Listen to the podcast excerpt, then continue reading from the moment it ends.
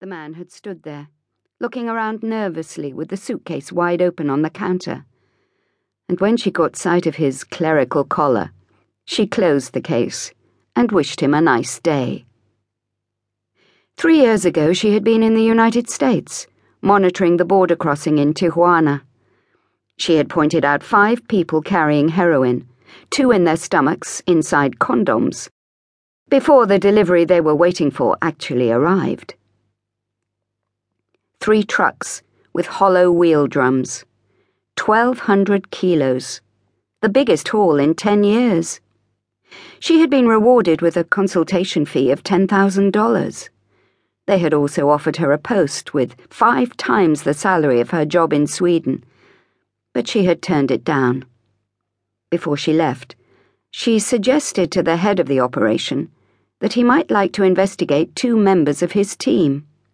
She was virtually certain they were being paid to facilitate the transportation of heroin.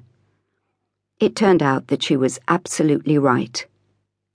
She could have become a multimillionaire by travelling around the world, carrying out temporary assignments. But after her trip to the US, she had turned down every offer. The two team members she had unmasked had secreted not only a high level of anxiety, but also threat. For safety's sake, she had stayed with the chief customs officer and travelled to work with him. Knowing too much is dangerous, particularly when big money is involved. And so she had settled in Kapellskär, ten minutes from her house in Gillberga, on the island of Rådmansö. The number of seizures had increased dramatically when she first took up her post and had subsequently fallen and continued to fall. The smugglers knew that she was working here, and Kapellskär was now regarded as a lockdown port. Over the past few years, she had dealt mainly with spirits and the odd disorganized chancer with steroids stuffed in the lining of his suitcase. Her shift patterns changed from week to week, so that the smugglers wouldn't know which times to avoid and which times they could exploit. Without touching the box, she pointed at it and said, This is not a game. What is that? It's for hatching out larvae. I'm sorry. The man was smiling, almost imperceptibly, beneath his beard, as he picked up the box. She could now see that the cable ended in an ordinary plug. He opened the lid. The interior was divided into four compartments separated by thin walls. For breeding insects, he said, holding up the lid and pointing at the meter. Thermostat, electricity, heat. Hey presto! Insects! Tina nodded. And why do you have such a thing?